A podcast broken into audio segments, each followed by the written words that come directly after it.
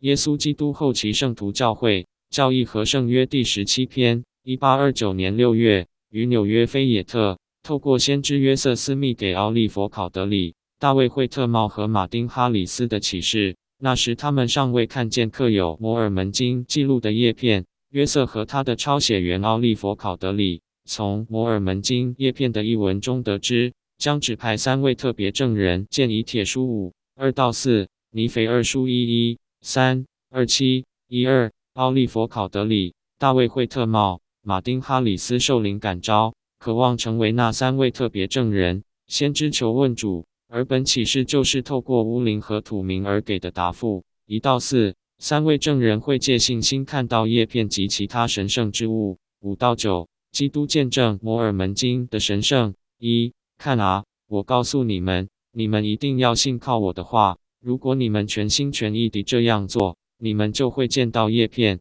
胸牌、拉班剑，也会看到主与雅列的哥哥在山上面对面讲话时，给他的乌灵和土名，以及在红海边的旷野里，给里海的神奇导向器。二，那是由于你们的信心，你们才可以看到这些，那也是古代先知所具有的信心。三，在你们获得了信心，又亲眼见到这些东西后，就要借神的能力为这些东西做见证。四，你们要这样做，使我的仆人小约瑟斯密不致被毁灭，也使我借这事工，为了人类儿女而实现我正义的目的。五，你们要见证你们曾见到这些东西，就像我的仆人小约瑟斯密那样见到这些东西。他见到这些东西，是借着我的能力，也因为他有信心。六，而且他翻译了那本书，即我命令他的那部分，像你们的主和你们的神活着一样。那是真实的。七，因此你们已获得像他一样的能力、